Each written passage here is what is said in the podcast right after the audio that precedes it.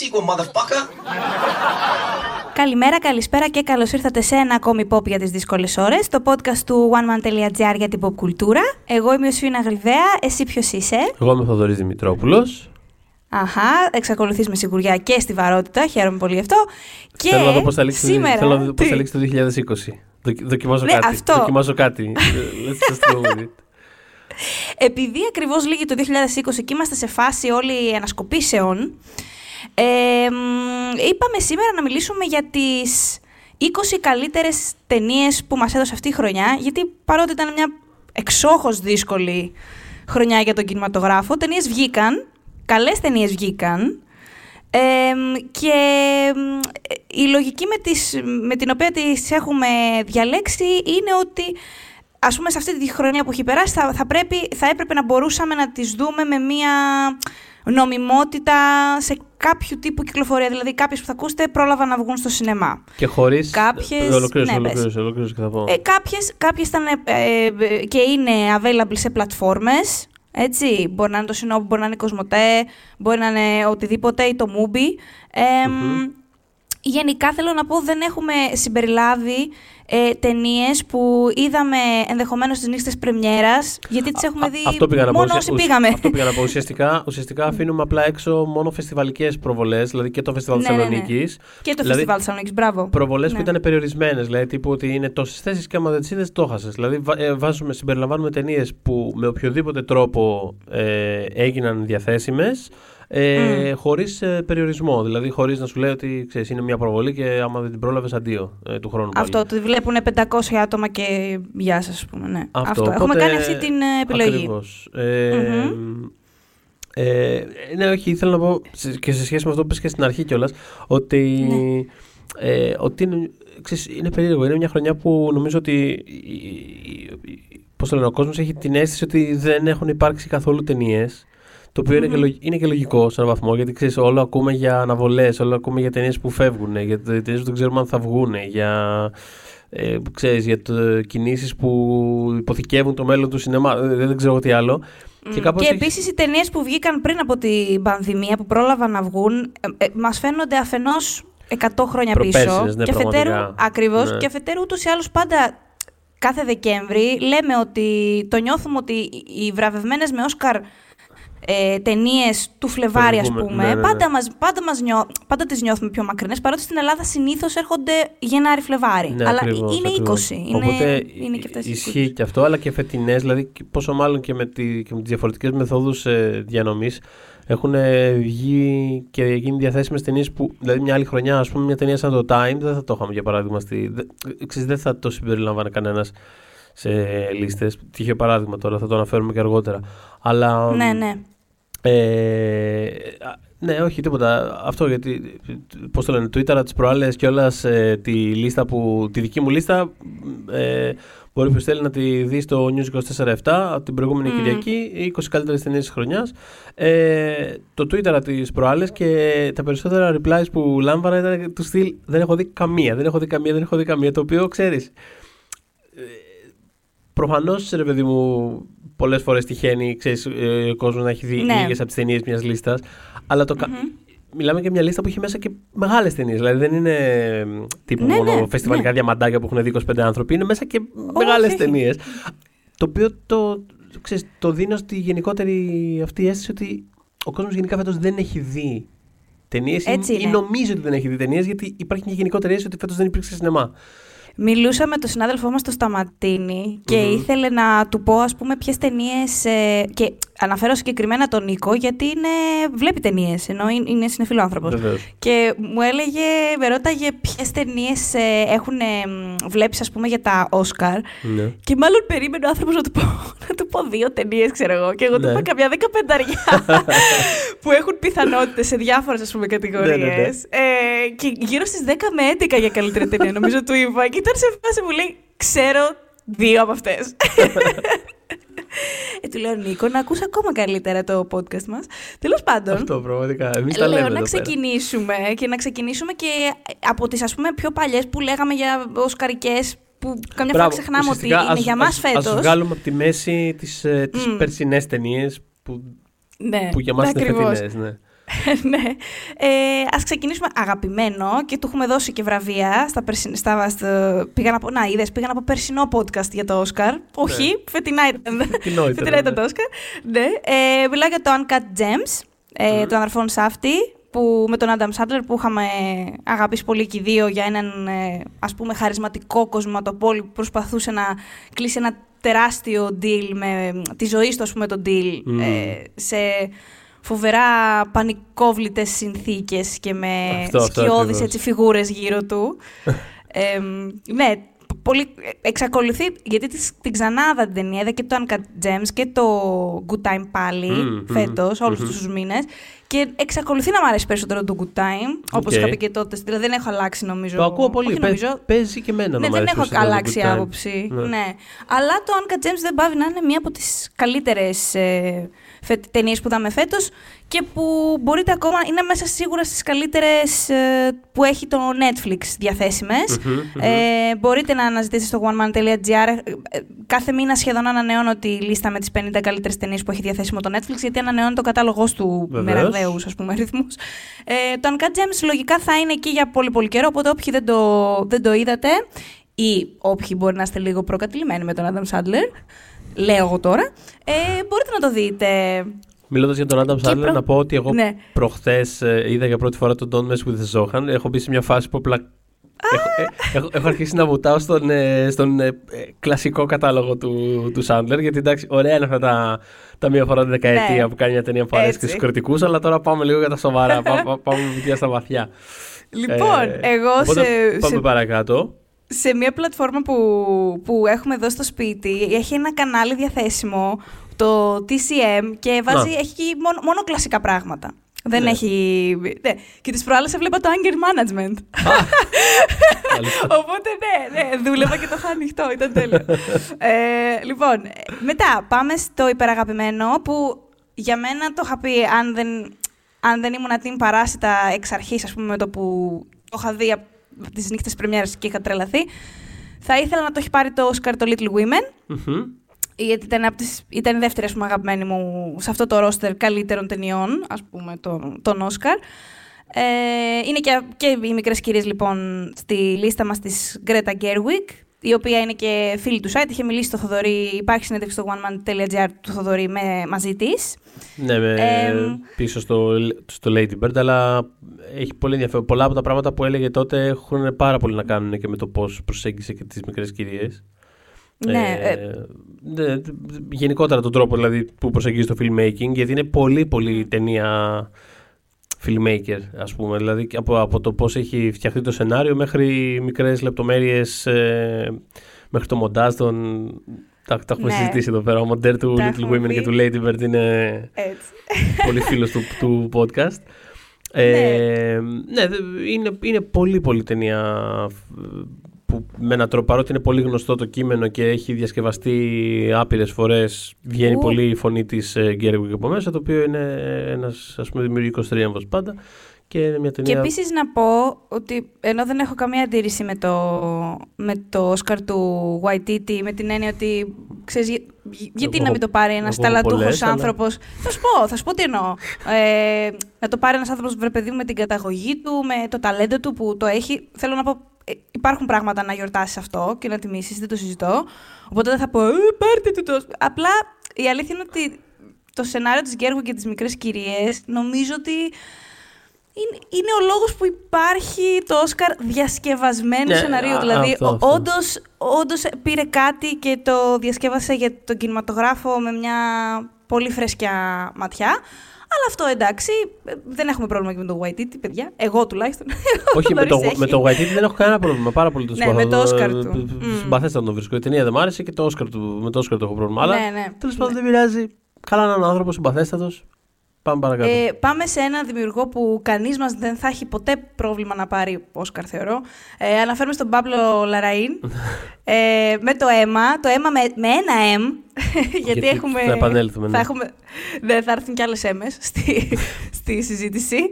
Ε, την έχουμε, το έχουμε κι αυτό ε, συζητήσει εκτενώς όταν είχαμε κάνει ένα podcast στα μισά της χρονιάς για τις ταινίες τις καλύτερες ταινίες που είχαν βγει ως τότε, ας πούμε.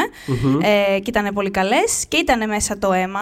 Είναι μια ταινία που ξεφεύγει από το, τις ιδέες που τα τελευταία χρόνια τον βλέπουμε να υλοποιεί, που συνήθως παίρνει ε, κάποια πρόσωπα ιστορικά και φτιάχνει ε, βιογραφικές ταινίες αφορμόμενος από ε, ένα συγκεκριμένο ας πούμε, στιγμιότυπο της ζωής τους και μέσα από αυτό το ένα στιγμιότυπο δίνει αίσθηση όλου του ανθρώπου και του έργου του και της ενέργειάς του και όλα αυτά. Δηλαδή, mm, αυτό έχει κάνει με τον Τζάκι και, με, τον Νερούντα. Και με τον Νερούντα. Mm-hmm. Και, και, πολύ συχνά κιόλας και με, ένα, με μια μεταδιάσταση κιόλας. Δηλαδή, κάπως ναι. ε, ξερευνά και τι, το, το, ίδιο το, το αφηγηματικό frame μέσα από το οποίο ας πούμε, μαθαίνουμε αυτά τα πρόσωπα και τις ζωές τους και τι σημαίνουν. Δεν είναι απλά Α, πάρε μια ιστορία, ξέρω εγώ, για ναι. το τάδε ιστορικό πρόσωπο. Είναι το τι σημαίνει αυτή η ιστορία και το πώς την λέμε και τι λέει για το ίδιο το πρόσωπο.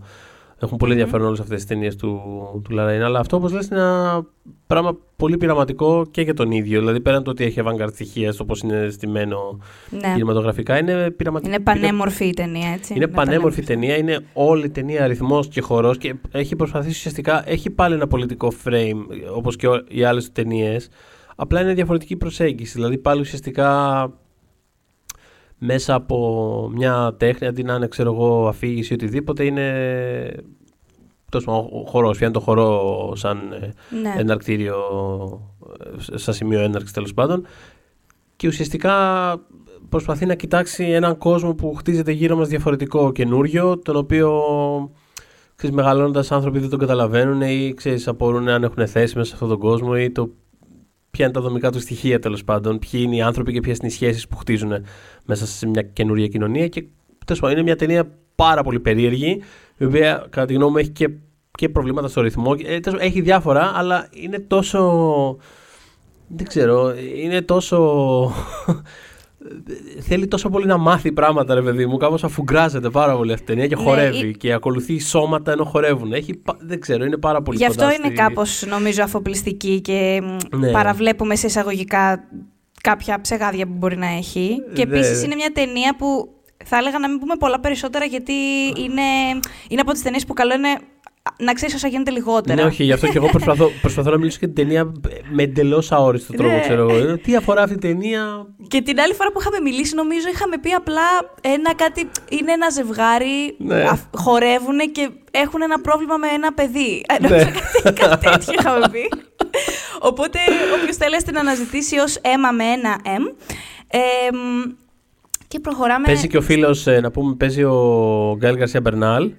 Α, έχεις και με αυτόν συνέντευξη στο site. Έχω και με αυτόν συνέντευξη στο site. Ε, Όπως και με το Λαραΐν που δεν έχω στο site, απλά την είχα πάρει και περιμένω να βγει η ταινία διαθέσιμη με κάποιο τρόπο για να μπορέσω να έχω αφορμή να ξαναβάλω να βάλω μάλλον και εκείνη τη συνέντευξη ναι, που ναι, την ναι, ναι, περιμένει και στο ράφι. Αλλά τέλος πάντων, ο, ο Γκάλ Γκαρσία Μπερνάλ είναι ούτως ή πολύ αγαπητός ε, γενικά και στον κόσμο και σε εμάς και είναι πολύ ωραία, mm-hmm. ε, πολύ ωραία μορφή και μας τα είπε πάρα πολύ ωραία να αναζητήσετε και αυτή τη συνέντευξη. Μια χαρά μας τα είχε πει. Αλλά Ένας, πάμε ε, παρακάτω. Άλλος, ναι, μια ακόμα ταινία που είχαμε μελετήσει πάλι σε εκείνο το podcast το, ε, στα μέσα της χρονιάς ήταν το Dark Waters του Todd Haynes και το είχαμε, εγώ δηλαδή το είχα κάνει frame κάπως σαν παρεξηγημένο γιατί ναι, μάλιστα και επειδή έτυχε δεν το συνηθίζω, αλλά έτυχε με αυτή την ταινία επειδή είχα δει μία-δύο αρχικά κριτικές, ε, Ελλήνων εννοώ και είχα πει, OK, okay, τι γίνεται τώρα. Έχω, έχω, έχω δει άλλη ταινία, έχω καταλάβει δεν ξέρω. Ε, έτυχε και διάβασα πολλές κριτικές Ελλάδας ε, για αυτή την ταινία. Και δεν ξέρω, όντως εμείς οι δύο καταλάβαμε κάτι άλλο. Ναι, όχι, ξεκάθαρα. ναι. ναι. Ε, και για να μην παρεξηγηθώ, εννοείται ότι η ταινία είναι αμφιλεγόμενη και έξω. Δηλαδή δεν. Ε, ναι, μιλάμε για. Ξέρεις, ναι. Δεν είναι αμφιλεγόμενη με την έννοια του. Όπως το αίμα, ξέρω εγώ, που είναι αμφιλεγόμενο, που θα δεις, ξέρω εγώ, άλλος να το βάζει ένα και άλλος τέσσερα. Ναι, όχι. Είναι αμφιλεγόμενο όμως με την έννοια του ότι ξέρεις, είναι κάποιοι. Είναι ένα minority μάλλον από ό,τι φαίνεται, που είμαστε σε φάση ότι είναι, είναι προφανέστατα ταινιάρα. Ε, Έτσι αυτό. Και είναι οι, περισσότεροι που είναι σε φάση. Α, τώρα γιατί το έκανε αυτό ο Χέιν, δεν ξέρω. Ξέρω εγώ, δύο, δυόμιση. Εντάξει, τα έχουμε ξαναδεί αυτά. Ε, ένα ναι. τέτοιο πράγμα. Δεν λέει κανείς ότι είναι κακή ταινία, ας πούμε, αλλά υπάρχει ένα τέτοιο vibe. Και ήταν κιόλας, αν δεν κάνω λάθος, πρέπει να ήταν πρέπει να έχει βγει στα ελληνικά σινεμά τη βδομάδα πριν το πρώτο lockdown. Ε, νομίζω ότι ήταν ναι, από τις ναι, ναι, ναι. προ- Δηλαδή έφαγε χαστούκια με Τότε το που... ήταν. Το θυμάμαι, νομίζω το είχα βάλει μαζί με, τη, μαζί με του Οικονομίδη την ταινία πρέπει να έχει βγει. Δηλαδή, αν το Κάπου θυμάμαι. κάτι τέτοιο κι εγώ θυμάμαι. Κάτι τέτοιο κι Ε, εγώ κοιτάω θυμάμαι. τώρα, από, επειδή τώρα αναφέραμε, κοιτάω τώρα από περιέργεια η πλάκα στα αστεράκια στο Αθηνόραμα και βλέπω. Δηλαδή, εγώ το έχω βάλει τέσσερα, οκ. Ναι. Μόνος μου. Μόνος μου. Σημαία μπροστά και πάμε. Έτσι. και, τα, και τα υπόλοιπα αστεράκια που βλέπω είναι. Εσύ δι- και όλοι τους, Θοδωρή. Εγώ και όλοι. Οι υπόλοιποι είναι 2, 2,5, 3, 2,5, 3, 3, 3, 3. Ε, 2,5, συγγνώμη. Που είναι αυτό. Δεν δεν λέει κανείς ότι κακή ταινία, αλλά ήταν όλοι σε φάση. Εντάξει, εγώ- οκ, καλά, ωραία. εντάξει, Τι κάνετε έτσι. Κάποιος Αυτό. συνάδελφος κιόλας είχε ονομάσει τον ε, Todd Haynes, δεν θυμάμαι καν ποιος, ε, αγνώριστο. Ότι στην Ναι. ταινία είναι αγνώριστος. Και εγώ, εγώ, εγώ τον βλέπω τον Todd Haynes μες στην ταινία. Τέλος πάντων. ε, αφορά. Να κάνουμε έτσι μια πολύ μικρή Αχα. σύνοψη. Είναι μια ταινία όπου πρωταγωνιστεί ο Μάρκ Ράφαλο και υπάρχει και η Anne Hathaway έτσι, σε πιο περιφερειακό ρόλο. Ε, και αφορά ένα μ, πραγματικό πρόσωπο και μια αληθινή υπόθεση, είναι δηλαδή πραγματικά γεγονότα, όπου ένας ε, νομικός αποφασίζει να μ, εμ, υπερασπιστεί ας πούμε και να καταγγείλει ε, την εταιρεία που παρασκευάζει το Teflon, που είναι ένα, ένα ας πούμε συστατικό στην Αμερική που υπάρχει π, εκείνη την εποχή κιόλας γιατί είναι μ, ε, πι- πιο πίσω η ταινία, νομίζω είναι 80s. Ε, Υπήρχε πραγματικά παντού. Ε, μ, γιατί ε, τα λίματα, ας πούμε, της κατασκευής αυτού του, του υλικού μόλυνε τα νερά, ε, ξέρεις, σε πόλεις όπου κα- κατέληγε. Οπότε υπήρχαν άνθρωποι που είχαν, ε, ξαφνικά έβγαζαν καρκίνο, ε, ε, ζωντανά που πέθαιναν, που μπορεί να έπιναν από το χι ποτάμι, ας πούμε. Δηλαδή, είναι, είναι αυτή, αυτό Μμμ. το πλαίσιο τη, της ταινίας και νομίζω ε, αξίζει ακόμα και ως περιστατικό, πέρα από την ταινία που είναι πάρα πολύ καλή ούτως ή άλλως, ε, να μάθουμε και κάποια πράγματα παραπάνω για, ναι, εγώ είχα για φρικάρει αυτό που λίγο είχε όταν γίνει το, τότε. Όταν το είχα δει αυτό. Είχα, είχα δηλαδή πάθει ένα freak. Κάθε φορά που βλέπω στο τηγάνι μια γρατζουνίτσα, ρε, δεν καταλαβαίνεις. Ναι, ναι, ναι. Είναι, είμαι σε φάση. «Ε, Παναγία, μπορώ να πάρω Θα το τηγάνι. πεθάνουμε. ε, οπότε περνάμε σε μια ταινία άλλη που ε, αγαπάμε έτσι αρκετά τη δημιουργό γιατί μας εκπλήσει, ξέρεις, καταπιάνεται με πράγματα που λέμε κάθε φορά «Α, μ, μήπως βγει γλυκερό αυτό». Και ποτέ δεν Ναι. είναι έτσι. Αναφέρομαι στη Μάρελ Χέλλερ και το Μμμ. A Beautiful Day in the Neighborhood με τον Έχω- Tom Hanks. Έχω πολλά feelings, αλλά πες εσύ ολοκλήρωσε και θα περάσει στα δικά μου feelings μετά. Ε, ε, αφορά την, ε, τον, ε, τον παρουσιαστή παιδικών ας πούμε, εκπομπών, τον πάρα πολύ διάσημο τον ε, Αμερικάνο που... π- Πώς είχαμε εμείς κάποτε εδώ πέρα το Junior TV, καμία σχέση. ε, ναι, ε, τον οποίο αποδίεται ο Tom Hanks, αλλά δεν είναι τόσο... Βασικά δεν είναι καθόλου βιογραφικό τύπου παίρνουμε Μμμ. τον άνθρωπο αυτό από τη γέννησή του και τον φτάνουμε δεν ξέρω πού και λέμε τι καλά που τα κάνει όλα. Ουσιαστικά αυτό που κάνει η Χέλερ είναι να... ε, ε, Είναι μια μάχη περισσότερο ενάντια στη, στον κινησμό, μέσα όμως από ένα χαρακτήρα που, που είναι ο πρωταγωνιστής στην πραγματικότητα. Ναι, γιατί που ο είναι πρωταγωνιστής δεν είναι ο Tom Hanks, είναι- Μμ. έχει το δεύτερο ρόλο ο Tom Hanks. Μμ. Κάτι πήγες να πεις, συγγνώμη; Όχι τίποτα, ότι ο ήρωας είναι ο, ο δημοσιογράφος ε, που τον παίζει ο Μάθιου Ρις, ε, ο οποίος ε, επιχείρησε να γράψει το προφίλ του, του Mr. Rogers εξ αρχής για το περιοδικό Esquire. Ναι, το, είναι και πραγματικά πρόσωπα. Έτσι και αυτός ο άνθρωπος, δηλαδή, όντως και ε, έκανε αυτό το προφίλ ο αληθινός δημοσιογράφος και μείναν και φίλοι ε, μέχρι Μμμ. και που έφυγε ο Ρότζερς. Ε, μ, ε, ε, ουσιαστικά, ο- από τη μία δίνει στον, στο χαρακτήρα του Ρης όλα τα επιχειρήματα για να είναι κοινικός και να μην πιστεύει τόσο πολύ στην εξέλιξη και στο, στην ανθρωπότητα τόσο, θα έλεγα. Ε, αλλά από την άλλη του δίνει ε, μέσα από το Ρότζερς κάθε δικαίωμα στην αισιοδοξία. Οπότε είναι μια, πε- ένα περίεργο balance, ε, αλλά το πετυχαίνει, εγώ θεωρώ. Ε, εγώ τα αγαπάω πάρα και πολύ. με συγκίνησε η ταινία. ναι. Εμένα φαίνεται από, αυ- από αυτό ακριβώς το είδος ταινιών στα χαρτιά που τις βαριέμαι και δεν μου λένε τίποτα. Μμ. Ε, αλλά μ, με εξέπληξε, δηλαδή. ε, και, ακόμα και στο κείμενο που είχα γράψει, ξέρω εγώ, είχα. Δε, πώς να το πω. Στις κριτικές, ας πούμε, τις εβδομαδιέ, να το πω αλλιώς. Σπάνια γράφω τόσο προσωπικά. Δηλαδή. ε, Εντάξει, γιατί κάπως απευθύνεσαι λίγο. Αχ, κάτι Ναι, σε όποιον κριτική, μπορεί ξέρω και ξέρει εγώ, να σε είναι λίγο, διαβα- Μπαίνει, ναι. μπαίνει ο άλλος τώρα λίγο για να δει ταινίε για αυτή τη εβδομάδα. Ξέρεις, δηλαδή, κάπως η πληροφορία πρέπει να είναι λίγο σαφής και και αυτό μου βγήκε ένα πάρα πολύ προσωπικό πράγμα, γιατί πραγματικά με πιάσε πάρα πολύ η, η ταινία και ο τρόπος με τον οποίο, ας πούμε, ε, κοιτάζει όχι τόσο το, το πρόσωπο πάνω στο οποίο σχηματίζεται το, το προφίλ, αλλά κοιτάει όλη τη διαδικασία του τι σημαίνει να κοιτάς έναν άνθρωπο και να βγάζεις από αυτό μια ιστορία ξέρω, και το τι σημαίνει για εσένα σαν άνθρωπο και το που βρίσκεσαι και τη σχέση σου με τον άλλον και τη σχέση σου με τον κόσμο και τη σχέση σου με τους γύρω σου. Είναι ένα πάρα πολύ ξέρω, τρυφερό και εφευρετικό ε, ας πούμε, κινηματογραφικό προφίλ. Ε, και με, δεν ξέρω, με έπιασε πάρα πολύ. Και η Χέλλερ γενικότερα ε, όλες οι ταινίες μου αρέσουν πάρα πολύ ε, και το Diary of a Teenage Girl ήταν πάρα πολύ ωραίο και το Can, you, το Can You Ever Forgive Me με τη Μελίσσα Μακάρθη ε, Επίσης ταινία η οποία σε Δεν την περίμενα καθόλου. Και αυτό το θυμάμαι ακριβώς... να το συζητάμε. Μπορεί και στο δεν... podcast, δεν το... σίγουρα μπορεί. μεταξύ μας. Και ήμασταν δηλαδή, σε φάση. Δεν καταλάβαινα πώς είναι δυνατόν να μου άρεσε τόσο πολύ αυτή η ταινία. Πάλι δηλαδή. ταινία που φαίνεται ταινία τύπου 2,5 και πάμε παρακάτω και ξέραμε ότι υπήρξε, ας πούμε. Αλλά μου αρέσει πάρα πολύ. Και η Μαρία Χέλερ επίσης έχει δώσει και μια από τις ερμηνείες χρονιάς για μένα. Έτσι, μπράβο, ήθελα να έρθουμε σε αυτό, γιατί μπορεί σαν όνομα να μην σας λέει κάτι, αλλά τώρα που το Queen's Gambit έχει γίνει καρασουξεδάρα και το έχετε δει 9 στους 10, η Μάριλ Χέλλερ, μετά από 10 χρόνια που έχει αφήσει την υποκριτική, υποδίεται τη μητέρα τη ε, πρωταγωνίστρια στο Queen's Gambit είναι αυτή η κυρία, λοιπόν. Είναι η μητέρα. Είναι ο χαρακτήρας που όλοι λέγαμε ποια είναι αυτή, ξέρω εγώ. Και όταν είδα ότι ήταν η Μαρία Ελκέλερ, ήμουν Α, περίμενε. Αυτή μου αρέσει πάρα πολύ σε σκηνοθέτη. Είναι και καλή ηθοποιό, apparently. ναι, ναι. Ε, οπότε, και εγώ ναι, την, είναι η πρώτη φορά. Έχει ξαναπέξει, απλά είναι η πρώτη φορά που την είδα κανονικότατα σε ρόλο, ξέρεις, σε σειρά, που, ε, με ναι. actual ρόλο μεγάλο, κατάλαβε.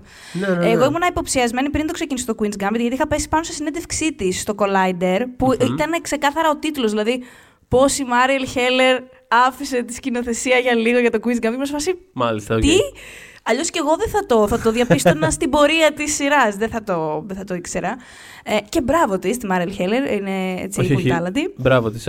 Για μένα είναι δηλαδή από τα πρόσωπα της χρονιάς και, και μπράβο της. Mm-hmm. Και την ευχαριστούμε. Πάμε στη δεύτερη αίμα, με τα δύο μη αυτή τη φορά, της ε, Autumn the, the Wild. Μάλιστα. Ξανά, ε, με στοιχείο Queen's Gambit, γιατί και εδώ παίζει η Anya Taylor-Joy, παίζει mm-hmm. την ε, ομώνυμη ηρωίδα της Jane Austen. Νομίζω η, η Έμα, βρε παιδί μου, διαχρονικά, σαν ηρωίδα που έχει, εντάξει, ανήκει σε μία από τις πιο δημοφιλείς συγγραφείς ever και έχει ε, διασκευαστεί πολλές φορές, την έχουν παίξει πολλές ηθοποιοί, οι περισσότερες πολύ καλά και το λέω πιο πολύ γιατί είναι από τις πιο αντιπαθείς ηρωίδες η, η Έμα. Δηλαδή είναι από τις λιγότερο δημοφιλείς. Ναι, ναι. Άμα ρωτήσεις, ας πούμε, φαν της Όστερ, δηλαδή, εγώ πάντα ήμουν κάπως λίγο στην απέξω που τους έλεγα πάντα Μα η Έμα! Μα γιατί η Έμα! ναι, μωρέ, γιατί εντάξει, είναι πολύ. είναι κουτσομπόλα, χώνεται εκεί που δεν τις παίρνουν. Είναι σίγουρα κακομαθημένη και σπαστική, δηλαδή. ξέρεις. Οπότε σίγουρα πάντα επιλέγουν μια Λίζη, μια άλλη, ας πούμε, που, που έχουν αγαπήσει περισσότερο. Αλλά θα πω ότι παρά την ε, αντι, προσπάθεια σε εισαγωγικά, γιατί OK, okay, δεν, δεν περιμένουν τη φανταστική αίμα στον δρόμο να τη λιθοβολήσουν. Ε, ε, της έχει φερθεί καλά και ο κινηματογράφος και η μικρή οθόνη. Δηλαδή, γενικά έχει καλές διασκευές η αίμα. Εγώ ακόμα εξακολουθώ να προτιμώ τη ε, Romola Garai, που ήταν σειρά βέβαια. Ε, αλλά αυτό το αίμα είναι τόσο απολαυστικό οπτικά. Είναι, θυμάμαι όταν το συζητάγαμε μου έλεγες ότι περίμενες να, να το δεις σε, σε μεγάλη οθόνη για να σε λούσει. Μα πραγματικά είναι... αρέσει, δηλαδή είναι παίρνει όλο το, όλο το... Δηλαδή έχει κάνει σαν, ε, πώς το λένε, σαν ε, φωτογραφίσεις... Ε, σαν κάτι φανταστικές φωτογραφίες μόδας που βλέπουμε σε κάτι, ξέρεις, περιοδικά τύπου Vogue και τέτοια που απλά ξεφυλίζεις και είναι ξέρεις, κάτι Πώς το λένε, τέλεια στημένες φωτογραφίες. Πανέμορφα παστέλ πράγματα. Ναι. Αυτό. Που εδώ πέρα παίζει. Ναι. Αν, αν είναι δυνατόν να υπάρξουν αποχρώσεις του λευκού, κάπως το καταφέρνει αυτή η ταινία τέλος πάντων. Ναι. Και απλά νιώθεις ότι έχει, έχει βάθος. Νιώθεις ότι βλέπεις ε, ένα στημένο tutorial μόδα το οποίο ελαφρώς λίγο κινείται. Και κινείται και λες τώρα αυτό κινείται ή εγώ τα χάνω, ας πούμε. Ένα τέτοιο vibe μου βγάζει. Πραγματικά δεν χόρτενα να το κοιτάζω. Είναι πανέμορφο και είναι αυτό το ενδιαφέρον έχει ότι ας πούμε, σε σχέση με το Little Women, δηλαδή που κάνουν ένα, ένα προφανές κάπως double feature, ας πούμε, από τα φετινές ναι, καλές ταινίες. Το ενδιαφέρον είναι ότι αυτό δεν έχει ας πούμε, κάτι το επαναστατικό. Δηλαδή δεν, δεν κάνει ας πούμε, μια ριζοσπαστική προσέγγιση του υλικού ή κάτι τέτοιο. Ε, είναι, είναι, είναι αισθητική ας πούμε η, η, η επαναπροσέγγιση περισσότερο. Ε, είναι πάρα πολύ αστεία, πάρα πολύ δροσερή ταινία. Ξέρεις, δηλαδή είναι. Είναι, full- είναι όντως πάρα πολύ αστεία και δεν το περίμενα κιόλας. Γιατί συνήθως το χιούμορ της Όστεν στις περισσότερες διασκευές νιώθω ότι. Γιατί η- η- η Όστεν είχε πάρα πολύ χιούμορ γενικά Ναι. και φλέγμα και κοινωνικό σχολιασμό και όλα αυτά. Μμ, μμ. Και καμιά φορά ε, αυτό το χιούμορ μπαίνει στη δεύτερη μοίρα. Ακριβώς, ναι. Όταν διασκευάζουν. Εδώ δεν μπαίνει στη δεύτερη μοίρα. Α. Δηλαδή κατά τόπους, ας πούμε, ε, ουρλιαχτά. Δηλαδή. Ειδικά σε Ναι, ναι, κάτι ναι, φάση ναι. εκεί που λιποθυμούσα και τέτοια και τη μαζεύαν και τρέχανε. Ήταν. εντάξει. Ε, α, φω- Ρε, έβγαλα φωνή κανονικά την όλη μου την ταινία και έβγαζα φωνή από το γέλιο. Όχι, όχι, Ε, δεν που δεν το περίμενα από αυτή φανταστική. την ταινία και νομίζω δεν είναι και τυχαίο που η σκηνοθέτηση είναι το ντεμπούτο της αυτό, Α. της Autumn the Wild. Ε, ότι ήταν φωτογράφος γνωστή Ακριβώς. για μουσικά πορτρέτα. Οπότε αυτό που είπες για τα περιοδικά Ναι, μόδας ναι, ναι, και ναι. είναι η αισθητική της τέτοια που βοήθησε τρομερά. Μμ. Και κάτι επίσης τελευταίο πρώην οσκαρικό, το Corpus Christi, το οποίο είχαμε καταγιορτάσει όταν είχε Ναι, μπει. το είχαμε πάρει πολύ πατριωτικά Ναι, στο- το στο είχαμε πάρει πολύ γραφείο, ναι. πατριωτικά. Ναι. Ε, όταν είχε μπει στην κατηγορία καλύτερης ξενόγλωσσης, γιατί είχε φανεί ότι. Βρε παιδί μου, πραγματικά για να μπει και μέσα τους άρεσε. Την είδαν και τους άρεσε και τη βάλανε, γιατί δεν ήταν στα προγνωστικά, ας πούμε, πολύ Ναι, δυνατή πιθανότητα. Και περισσότερες άλλες ταινίες, ειδικά, ειδικά πλέον στο ξενόγλωσσο, ρε παιδί μου, τα κακά τα ψέματα. Περισσότερο ξέρεις, όχι με την έννοια της διρεκτίβα, ότι θα βάλετε αυτό, αλλά κάπως.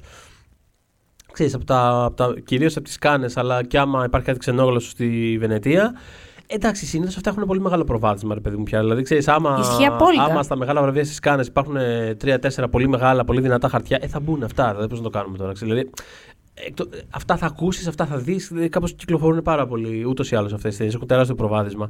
Το ότι χώθηκε το Corpus Christi, το οποίο έκανε πρεμιέρα σε ένα παράλληλο τμήμα της Βενετίας, ούτε καν δηλαδή στο διαγωνιστικό. Δεν, ήταν στο, στην εβδομάδα κριτικής, αν θυμάμαι καλά. Ήταν σε ένα, στο χαμηλότερο τμήμα του. Απλά υπήρχε εκεί πέρα αυτή η ταινία, ξέρω εγώ. Ναι. Δεν, δεν ακούστηκε, δεν κέρδισε ας πούμε, τεράστια βραβεία, ξέρεις. Και κάπως έφτασε εκεί πέρα. Δηλαδή, προφανώς την έβλεπαν και τους άρεσε πάρα πολύ η ταινία. Το οποίο συμφωνώ πάρα πολύ. Συμφωνώ. Ήταν πάρα Ναι. πολύ καλή ταινία και αφορά και αυτή μια ας πούμε πραγματική περίπτωση γιατί εντάξει δεν είναι βήμα-βήμα η διασκευή αυτή της ιστορίας δεν είναι βήμα-βήμα το τι όντως συνέβη στα αλήθεια.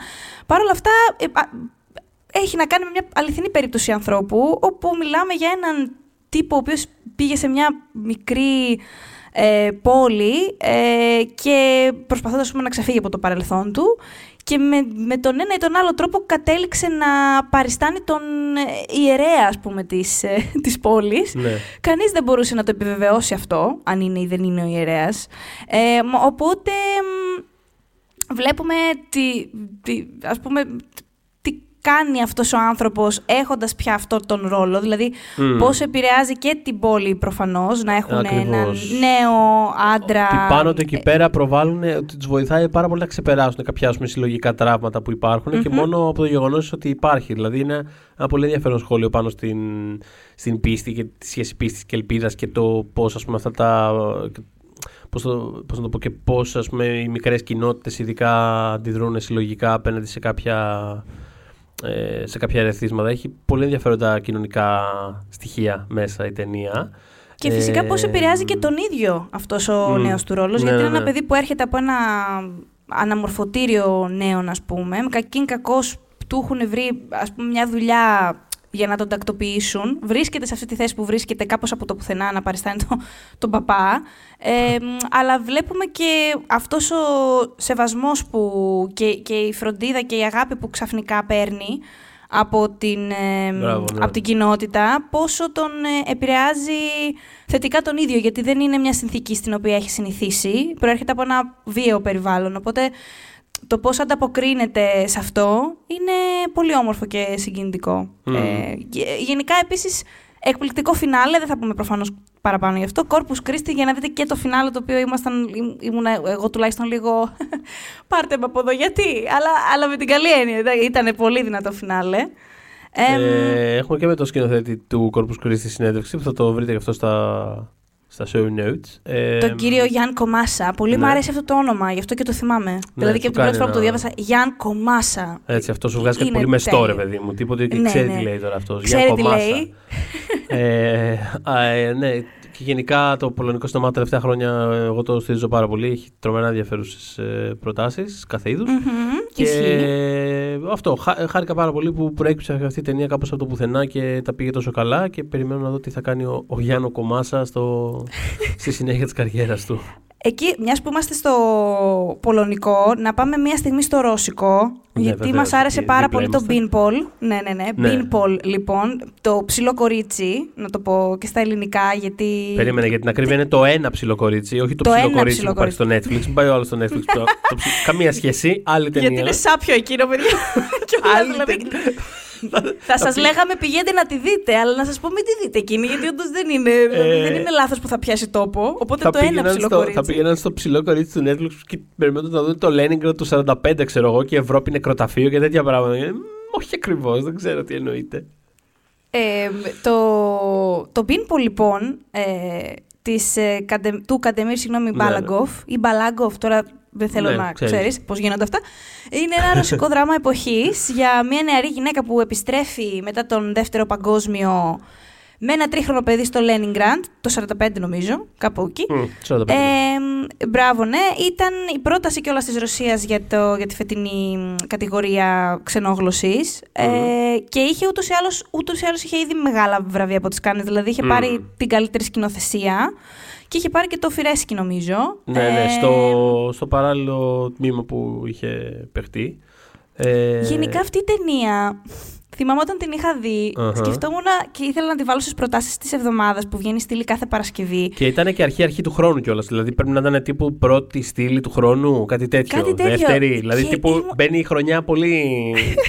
Ναι, και σκεφτόμουν πώς μπορώ να αποδώσω τώρα αυτό το πράγμα. Δηλαδή, γιατί η ταινία αυτό που κάνει, νομίζω, η- η- κάνει φοβερά εντυπωσιακή δουλειά στο να αποτυπώνει το μετατραυματικό σοκ Μπράβο. που αφήνει ένας πόλεμος σε μια χώρα. Το Ναι. κάνει μέσα από, σ- μέσα από ανθρώπους, αλλά Μέσα από την ιστορία αυτήν, ξέρω εγώ, Ναι, της ναι. κεντρικής του ηρωίδας, η οποία ούτως ή άλλως έχει ας πούμε, ένα πολύ αξιοσημείωτο, κάπως παρουσιαστικό. Δηλαδή ούτως ή άλλως είναι.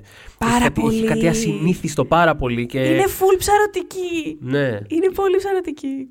Και τα Η συνδέει Silent κάπως Fantasy. πολύ αυτό τη, τη, τη- την. ε, πώς το λένε, το, την έρευνα του χαρακτήρα αυτινή σε σχέση με την, με την Ευρώπη. Κάνει ένα πολύ ενδιαφέρον, Μμ. ενδιαφέροντα έτσι, παραλληλισμό. Αλλά κάπως εστιάζει. πα- ε, τ- τ- Το αισθητικό ενδιαφέρον της ταινίας είναι αυτό ότι πέφτει πάρα πολύ πάνω στα.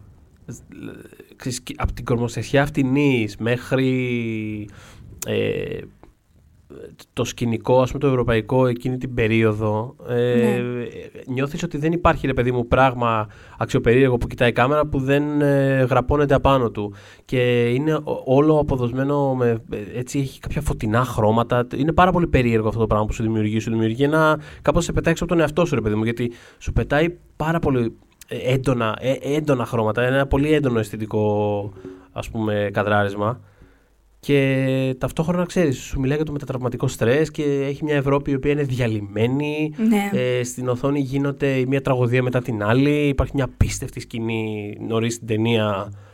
Κάτι πολύ βάρβαρο τέλος πάντων που συμβαίνει. Το οποίο σε αφήνει νεκρό, ρε παιδί μου. Δηλαδή είναι Ναι, ναι, νεκρό ναι. να το κοιτάς. Είναι... Αποδίδεται δεν ξέρω, πάρα πολύ καλά. Το, το, γιατί το, το συνέστημα του σοκ είναι αρκετά συγκεκριμένο. Και συνήθως είναι κάτι που μας συμβαίνει όταν αντιδρού, αντιδράμε σε κάτι στην οθόνη. Α πούμε, Μμμ. βλέπουμε ξέρω εγώ, τον χ σκηνοθέτη που έχει πολύ ακραίες ερωτικές σκηνές. Λέω τώρα, εγώ δανείζομαι και έχω σοκαριστεί με αυτό που βλέπω. Αλλά το ίδιο το σοκ να αποδίδεται τόσο καλά Μμ. σαν κατάσταση στη μεγάλη οθόνη είναι το πάρα πολύ δύσκολο. Οπότε, αν θέλετε να δείτε πώς γίνεται, δείτε το Beanpole. δηλαδή, το κάνει τέλεια. Το ένα ψηλό κορίτσι. Ε, και να, να πω επίσης ότι η, υπάρχει και η πρώτη του ταινία του Καντεμίρ Μπαλάγκοφ, το «Οι δικοί μου άνθρωποι». Πολύ, είχε περάσει πολύ πιο στα ζήτητα, αλλά... ε, ναι, αυτή δεν επειδή- την έχω δει. Ε, υπάρχει, από, το- αυτό τσεκάρα τώρα για να σιγουρευτώ, υπάρχει στο Σινόμπο το «Οι δικοί μου άνθρωποι». Είναι ένα, α- όπως δηλαδή και αυτό το ψηλό κορίτσι, ε, είναι και αυτό τρομερά ενδιαφέρον και σε αισθητι- Δηλαδή δεν είναι μόνο η ιστορία που λέει, είναι, κάποια- κάνει κάποιες επιλογές οι οποίες είναι σε βάζουν πάρα πολύ μέσα ρε παιδί μου, σε αυτό το πράγμα που βλέπεις και σε κάνουν να νιώθεις πάρα πολύ ε, συνενοχή σε αυτό που παρακολουθείς. Είναι, δεν θέλω να πω περισσότερα γιατί έχει ένα πραγματικά σοκαριστικό πράγμα. Η, Ωραία, η- το σημειώνω και η γιατί δική αυτή μου- δεν την έχω δει, οπότε οι δικοί μου ευκαιρία. άνθρωποι. Και ναι, γενικά είναι από τους σκηνοθέτες που θεωρείται, ρε παιδί μου, ότι θα τους ακούσουμε πάρα πολύ τα επόμενα χρόνια. Δηλαδή η επόμενη ταινία του πιθανολογώ ότι θα είναι σίγουρα διαγωνιστικό κανό και θα κάνει σίγουρα μεγάλα πράγματα. Είναι πολύ σούπερ ενερχόμενος και αυτό. Ε, τον κρατάμε. Θα τον κρατάμε και θα κρατήσουμε και την Barrett Bradley ε, που γύρισε το Time, το οποίο Μμμ. ήδη έχεις αναφέρει Μμ. ε, μία φορά. Ε, το Time υπάρχει στο Amazon Prime Video, μπορείτε να το δείτε. Μμμ. Εμ, θα πω ότι είναι ε, τίποτα, όχι απλά ε, συγκινούμε με αυτή την ταινία όπου- Ναι. και που τη σκέφτομαι, με αυτή και μ- με άλλη μία που θα αναφέρουμε πιο μετά. Εμ, αφορά ε, εμ, την περίπτωση της ε, Sybil Fox Richardson, που είναι μια μαύρη γυναίκα, είναι ντοκιμαντέρ, εμ, η οποία πριν α- πολλά πολλά χρόνια είχε κατηγορηθεί μαζί με τον άντρα της για ληστεία τραπέζης. Εκείνη, επειδή ήταν ε, συνεργός, αν, δεν κάνω, αν θυμάμαι καλά, απλά Μμ. τον οδήγησε στο σημείο, ε, βγήκε στα τέσσερα χρόνια. Εκείνος εξέτησε, νομίζω, η, η, η ποινή του νομίζω ήταν 60 χρόνια και ε, ε, ε, σε εκείνη, τη- στη φάση του ντοκιμαντέρ είχε ήδη ολοκληρώσει τα 19. δηλαδή τέτοιο, ήταν ήδη δηλαδή, μέσα θυμάμαι για κι 19 εγώ χρόνια. Αυτό θυμάμαι δύο δεκαετίες, ξέρω εγώ, ότι φιλμάρεται αυτό το πράγμα με διάφορους τρόπους. Ναι. Ένα, ναι, δηλαδή, τέλος πάντων, ένα εξαντλητικό πράγμα. Δηλαδή, ξέρεις, είναι ένα τεράστιο κομμάτι της ζωής του. Είναι ένα τεράστιο κομμάτι της ζωής του και είναι ένα τεράστιο κομμάτι της οικογένειάς του, γιατί η, οικο- Μμ. η, η ταινία είναι αρκετά γύρω από την, την Fox Rich, όπως την λένε έτσι πιο Μμ. σύντομα στην ταινία, ε, την οποία βλέπουμε να διεκδικεί την ε, νωρίτερη αποφυλάκηση του, του άντρα της, να εξηγεί γιατί... Έχει εξελιχθεί κιόλα αυτή σε υπέρμαχο ας πούμε, κοινωνικών δικαιωμάτων. Αυτό δηλαδή θα είναι έλεγα. πιο, Για έχει πες. αποκτήσει μια πιο ε, πώς το λένε, δημόσια περσόνα. ξέρεις, ε, Κάνει ομιλίες, κάνει, δηλαδή είναι, έχει αναλάβει αυτό που βλέπουμε στην αρχή της ταινίας μέσα από μικρά home video φιλμάκια αεραστεχνικά που είναι ξέρεις, κάπως αφελής και κάπως ε, απροβάριστη. Ναι. Ε, έχει εξελιχθεί σε ένα πολύ ραφιναρισμένο προφίλ όπου ξέρεις ε, έχει σημασία η κάθε της λέξη και ε, Είναι πάρα πολύ σωστά δομημένος ο λόγος της όταν πια τη βλέπουμε Ναι. ε, σα- από αυτή τη θέση που λες και είναι πάρα πολύ δηλαδή στις σκηνές που τη βλέπουμε να κάνει ομιλίες πια και σε παιδιά που είναι στα projects και αλλού ε, είναι πολύ, είναι πως βλέπεις σε άλλες ταινίες ε, ξέρεις ε, ιερείς ας πούμε να βγάζουν λόγο Ακριβώς με τον τρόπο αυτό. που το κάνουν αυτοί οι Ακριβώς, άνθρωποι ακριβώς και είναι αυτό. τόσο έτσι έντονο. Εμ, η ταινία λοιπόν ε, δείχνει, χρονογραφεί ε, αυτή την πορεία μέχρι την αποφυλάκηση τελικά του, του άντρα της εμ, και τονίζει πως, ξέρεις, ένα, ε, ένα λάθος, μεγάλο λάθος, εγώ δεν λέω, αλλά ένα λάθος, ας πούμε, μπορεί να, να μην σου συγχωρείται μέσα σε ένα σύστημα που όμως είναι σάπιο από μόνο του. Δηλαδή, ε, το κάνει πάρα πολύ αυτό η ταινία. Δηλαδή, θα, θα μάθουμε ξανά πράγματα και ο, όποιος έχει ευαισθητοποιηθεί και για το Black Lives Matter είναι σίγουρα μια ταινία που τον αφορά. μ, Παρ' όλα αυτά, νομίζω αυτό που κάνει περισσότερο η ταινία και επειδή ανέφερες στα homemade videos, από όταν Μμμ. μεγάλωνε η οικογένειά τους, ήταν πιο μικρά τα παιδιά και εκείνα τα βίντεο έχουν, ξέρεις, είναι κάπως ξελιασμένα, ας πούμε, τα, Βέβαια. τα δικά της τα σπιτικά. μ. Ενώ τα, τα, τα καινούργια ας πούμε, πλάνα που την παίρνει η, η σκηνοθέτης είναι, ξέρεις, πιο, πιο προφανώς ραφιναρισμένα και Βέβαια, και, για αριστερά και, κλπ. και, Παρ' και έχει όλα αυτά, ενδιαφέρον ναι. ότι είναι και, ότι, και το ότι κάνει την επιλογή να είναι όλο ασπρόμαυρο, ακόμα και τα Αυτό θα σημερινά. έλεγα. Τέλεια, ε, τέλεια, εντείνει ωραία. πάρα πολύ την αίσθηση. του- Δηλαδή, σου στο υπογραμμίζει έτσι ακόμα περισσότερο το ότι βλέπεις κάτι το οποίο ξέρεις, είναι και αυτός ασπρόμαυρο όπω το άλλο, αλλά ε, είναι, είναι φτιαχτό. Είναι, είναι ένα. Ε, Εδώ υπάρχει κατασκευή, ρε παιδί μου. Το- Στο υπογραμμίζει ακόμα περισσότερο. Δεν είναι, δεν είναι Ναι. απλά το τότε και το τώρα. Τα, τα Και συνδέει επίσης- μέσω του ασπρόμαυρου, αλλά είναι ακόμα πιο σαφές. Δηλαδή, σε πετάει πάρα πολύ απ' έξω ότι α, αυτό που βλέπεις τώρα δεν είναι ασπρόμαυρο στην πραγματικότητα. Είναι ένα πράγμα το οποίο το έχουμε φτιάξει έτσι.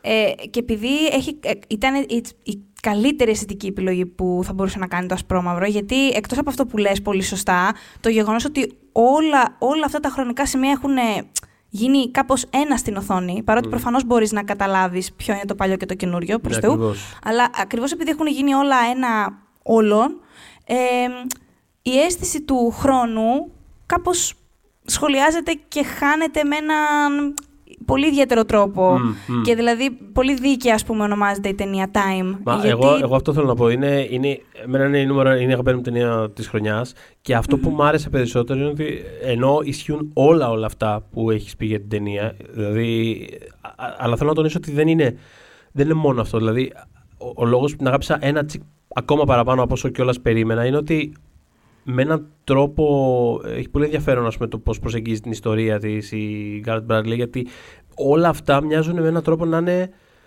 ε, σχεδόν περιστασιακά, χωρίς να είναι φυσικά. Είναι όλα πάρα πολύ σημαντικά και έχουν όλα τεράστια βαρύτητα, αλλά ας πούμε δεν, δεν εστιάζει πάρα πολύ στο τι έκανε αυτός. Δεν εστια, δηλαδή δεν, το, το, προσεγγίζει πολύ περισσότερο ως, ε, όπως είπες όλες τις χρονικές στιγμές η μία δίπλα στην άλλη πεταμένες, ε, το προσεγγίζεις σαν ένα κολάζ ε, χαμένου χρόνου κατά κάποιο τρόπο. Δηλαδή είναι απλά ένα ζευγάρι το οποίο έχει χωριστεί από το χρόνο ε, και εμείς απλά παρακολουθούμε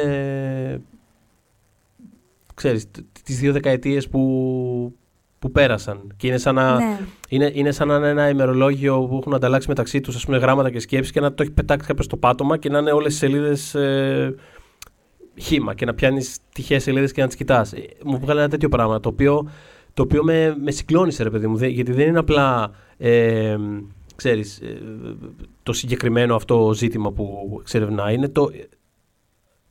Απο, αποτυπώνει τέλεια το effect που βγάζει. Ναι. Ε, που έχει ως ε, συνέπεια. Και αυτό, είναι κάτι, είναι... αυτό είναι κάτι που ένιωσα ότι δεν το έχω ξαναδεί τέλος πάντων. Δηλαδή μου, μου έδωσε κάτι καινούριο. Είναι πραγματικά... Αυτό είναι που κάνει και πιο οικουμενική την εμπειρία. Γιατί mm. μπορεί να είναι specific αυτό που του που τους ταλαιπωρεί και εννοείται mm. ότι είναι μεγάλο μέρος της ιστορίας τους, αλλά ναι. νομίζω ότι μπορεί ο καθένας να βρει κάτι δικό του μέσα ναι, στην αυτό, ταινία. Όπως... Εάν έχει εάν σε έχει χωρίσει ο χρόνος. Αυτό ρε παιδί μου. Όπως, όπως, Από έναν ε, άνθρωπο που αγαπάς. Όπως υπόθηκε όταν το βλέπαμε τέλος πάντων, μια τάκα που άκουσα ήταν ε, ότι θα μπορούσαν να είναι. Ξέρεις, θα μπορούσε αυτός να είναι στα καράβια, ξέρω εγώ, και να, ναι, ναι, ναι. να έχουν να ειδωθούν τρία χρόνια. Mm-hmm. Δηλαδή να είναι στα καράβια στην αρχή του αιώνα. Ένα τέτοιο, ένα τέτοιο πράγμα. Είναι. Αλλά χωρίς να χάνει το specificity αυτό, γιατί ε, όχι, ναι, Έχει σημασία ποια είναι η Fox Ridge και τι λέει. Και... mm-hmm. είναι μια πραγματικά μοναδική ταινία. Αξίζει πάρα πολύ να, την, ε, να τη δείτε. Και είναι μια ταινία η οποία επίσης αυτό, άμα, άμα δεν είχαμε αυτή τη χρονιά που είχαμε, με όλα αυτά τα. με, με τις ειδικές της συνθήκες τέλος πάντων, δεν ξέρω αν θα την είχαμε πάρει κάπως χαμπάρι. Δεν ξέρω αν. Ναι. Ναι, σίγουρα ναι, δεν θα είχε βγει σινεμά και δεν ξέρω κατά πόσο θα είχαμε ασχοληθεί τόσο με αυτή την ταινία. Έτσι είναι. Ε, Όπως το λες, σίγουρα δεν θα ήταν στις κορυφές ληστών σαν τη δική σου και σαν ε, άλλες που την έχω δει. Ε, mm. Υποπτεύομαι, δεν ξέρω. Ε, ναι, ναι, ναι. Συνεχίζω με ένα ακόμα ντοκιμαντέρ το οποίο ε, με διέλυσε. Γιατί και το time του μεταξύ να αναφέρω ότι όταν το είδα, το είδα. Κάνω rewatch το Wire αυτή την περίοδο. Και έτσι συνδυαστικά ε, μου έπεσε λίγο βαρύ. Οπότε... Πραγματικά; Πραγματικά, ναι. Ε, οπότε κάτι που επίσης μου πέσε βαρύ ήταν το Dick Johnson is Dead που μπορείτε να δείτε στο Netflix. Ε, ήταν, πήρε φέτος το Festival Sundance και όλα στο ειδικό βραβείο της Επιτροπής για καινοτομία στη non-fiction αφήγηση. Ε, το, το οποίο είναι... σημαίνει αυτό, δηλαδή. Εγώ, ήταν εγώ θα... Ας, θα έλεγα... δεν πρέπει να δώσουμε κάτι σε αυτή την ταινία. είναι τέτοιο πράγμα. Να σου πω κάτι. Εγώ καταλαβα... νιώθω ότι καταλαβαίνω ακριβώς τι εννοεί. Γιατί όταν ε, λέει. Ωραία, αλλά... Άμα έχεις δει την ταινία και λέει καινοτομία στην non-fiction αφήγηση, ε, καταλαβαίνεις τι στο καλό. Γιατί, ας... λοιπόν, η ταινία είναι ένα ντοκιμαντέρ που έχει φτιάξει η κόρη ε, με αντικείμενο τον μπαμπά της, ο, οποίο, mm. οποίος πρόκειται να πεθάνει. Όχι με την έννοια που προφανώς όλοι θα πεθάνουμε. Αλλά ε, είναι άρρωστος ο μπαμπάς της και κάποια στιγμή θα μπει στις τελευταίες του μέρες. Οπότε σε μια προσπάθεια να το πώς να πω, να το επεξεργαστούν και οι δύο και προφανώς περισσότερο η κόρη, εντάξει, γιατί η δική της είναι η, η ταινιακή ιδέα και από πολύ μεγάλη δική της προσωπική ανάγκη γεννήθηκε. Ε, ναι. Του λέει, κοίταξε μπαμπά, έχω μια ιδέα, πώς θα σου φαινόταν να κάναμε μια ταινία όπου θα σε σκοτώνω εγώ ξανά και ξανά μέχρι να πεθάνεις όντως. Δηλαδή, είναι... Σε αυτή τη διάρκεια λοιπόν αυτή τη ταινία βλέπουμε τον κύριο Τζόνσον, τον μπαμπά της, να τη κάνει τα χατήρια, ας πούμε, να βρίσκει, ε, βρίσκει διάφορους τρόπους η κόρη του για να τον σκοτώσει Ενθουσιασμένος αυτός, by the way, γιατί είναι φαν, ας ναι, πούμε, ναι. Ξέρεις, του κινηματογραφική της κινηματογραφικής κομμωδίας παραλόγου ξέρω εγώ, και σουρεαλισμού. Οπότε ναι, ναι, ναι. φάση τέλειο, καταπληκτική ιδέα. Πάντα ήθελα να είμαι στι ταινίες της, λέει, και ναι, πάμε, τέλεια, full. Επειδή μέσα. εγώ κιόλας είχα διαβάσει περί τίνος πρόκειται από το Sundance. Είχα την αίσθηση όταν ξεκίνησα την ταινία ότι θα γελάσω και αρκετά. Δεν είχα καταλάβει δηλαδή την πουνιά σου στο μάχη που θα έτρωγα τόσο. Δηλαδή, ναι. προφανώς το αντικείμενο και είναι και ακριβώς το lane μου, ναι. ήξερα ότι θα διαλυθώ λιγάκι, ναι. αλλά θεωρούσα ότι θα είναι τα σουρεάλ σκηνικά που στείνει γύρω του θα είναι, ξέρεις, κάπως θα το ισορροπήσει το πράγμα Μμμ. περισσότερο. Ε, δεν ξέρω ποιο είναι το, το, ο δικός σου αγαπημένος θάνατος. Εμένα, εγώ απόλαυσα πάρα πολύ το σημείο που απλά, που απλά πέφτει στο δρόμο. Απλά πέφτει. δηλαδή με προχωράει. Εμένα. εμένα ε, πες, πες. και όχι αυτό. Περπατάει και ακούς, ακούς το- τον άνθρωπο να κάνει ένα. «Ω!» και απλά, απλά πέφτει, σαν τον Μπαδέρι κάτω. Είναι φανταστικό. Εμένα μου άρεσε Εσένα πάρα και πολύ σαν- στη, σε κάτι σκάλες που ήταν στη βάση. Στην μιας οικοδομή. σκάλας. Όχι, Σε μια μέσα. Ήταν, οικοδομή. ήταν Α. μέσα σε σκάλες. Γιατί θυμάμαι να είναι κάτω αυτός νεκρός και κάπως. Κάπως, ξέρω εγώ, τύπου ένα χέρι κάπως κολλημένο στον τοίχο και ένα πόδι λίγο π- πέρα. Α, ναι, ναι, και, ναι, και απλά ναι. κατεβαίνει αυτή σε φάση. Ε, αυτός νεκρό. Ε, ξέρεις, νεκρός αυτό. και αυτή να είναι σε φάση. Ψύχρεμη, να είναι σε φάση. Να σου πω, βάλε λίγο το χέρι λίγο πιο εδώ πέρα, άμα μπορείς. Για να είναι πιο. ε- Μπράβο, ωραία, τέλεια. Αυτό. Δηλαδή, τύπου, με- μετακινεί λίγο το πτώμα για να κάνει πιο καρτουνίστικο Ναι. effect. και είμαι απλά. Τι βλέπω αυτή τη στιγμή; Έχει διάφορα μέσα πράγματα. Έχει, τρώει κάτι, με- αιμορραγεί σε κάτι σε μια σκαλωσιά οικοδομής. ναι, ναι, ναι. Μετά κάτι αόρατοι άνθρωποι σε άλλες διαστάσεις. Τέλος πάντων, γενικά βρήκε πολύ ευρηματικού τρόπους να τον σκοτώσει η κόρη του για να επεξεργαστούν λίγο το γεγονός ότι θα πέθαινε ο άνθρωπος.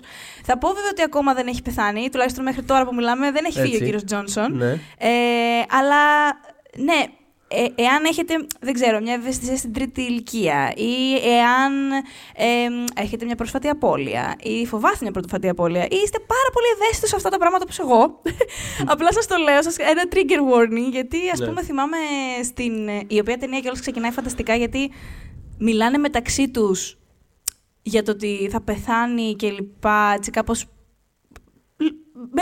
σε, σε ένα λογικό πλαίσιο. Ναι, και, ξαφνι- ναι, ναι, ναι. και ξαφνικά τον βλέπουμε να μιλάει με ένα stuntman. Δηλαδή πάμε Ναι. πολύ γρήγορα στο, Αυτό. στο, στο τι στο διάλογο για αυτή την ταινία. Ε, αλλά στην πορεία, εντάξει, επειδή τα πράγματα είναι πραγματικά σοβαρά, υπάρχει ένα στιγμιότυπο που του εξηγεί. Και είναι και αρκετά νωρίς, νομίζω στο πρώτο 20 λεπτό είναι αυτό, που του εξηγεί ότι δεν θα μπορεί να οδηγεί πια το αυτοκίνητό του. Και είναι τόσο. Τι να πω, εγώ κατέρευσα γιατί εντάξει, έχει, έχει χρειαστεί να πω σε δικό μου άνθρωπο ότι κάποια πράγματα πια δεν μπορεί να τα κάνει και Ναι, να ναι, βλέπω την ανεξαρτησία του, ας πούμε, να, και τον εγωισμό του να πληγώνεται. Και ξέρω ότι θα έρθουν καλά να είμαστε και άλλες τέτοιες στιγμές στη ζωή μου. Δηλαδή, αν συνεχίσω να μεγαλώνω και είναι ακόμα οι γονείς μου εν ζωή, κάποια στιγμή ενδεχομένως να χρειαστεί να τους στερήσω κάποια πράγματα. Ακριβώς. Το οποίο δεν ξέρω, εμένα με πέσει από το λαιμό. Δε- Δεν, δεν. Αλλά είναι μια εκπληκτική ταινία. Δηλαδή... Και αυτό που είπες, και αυτό που είπες κιόλας για τη, ε, που κάνει η κάμερα πίσω, ξέρω και τον βλέπουμε να μιλάει με το, με το standman ή με το... Μμ. Ξέρεις, ε, ε, είναι πολύ ενδιαφέρον το ότι είναι τόσο open η ταινία στο, στο meta επίπεδο, δηλαδή στο, στο ότι τον βάζει να εξομολογηθεί και να συζητήσει αυτό το πράγμα. Κα- ε, Ναι. Το, το γεγονός ότι βλέπουμε τι υπάρχει ε, έξω από το κάδρο, Ναι. ε, αλλά το βλέπουμε μέσα στο κάδρο κιόλας.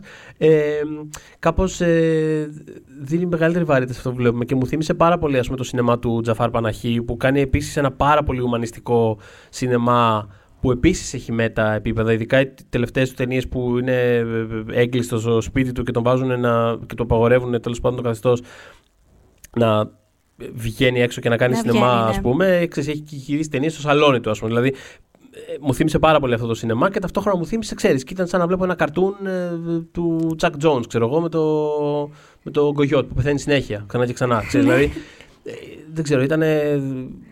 Οι Ε, επιρροές αυτού του πράγματος ήταν κάτι μοναδικό. Εγώ είναι- έκανα μια άλλη σύνδεση όσο- όταν το έβλεπα και Αχα. ήταν καθα- καθαρά το χρονικό σημείο που το είδα, γιατί εκείνες τις μέρες είχε κυκλοφορήσει και το Haunting of Bly Manor στο Netflix. Αχα. Και επειδή ένα από τα point που κάνει η ταινία το Dick Johnson is Dead είναι ότι ε, εάν αγαπάς κάποιον πάρα πολύ, ας πούμε, όλη σου την καρδιά, ε, Μμμ. εκτίθεσαι αμέσως στην, στον κίνδυνο απώλειάς του. Ναι.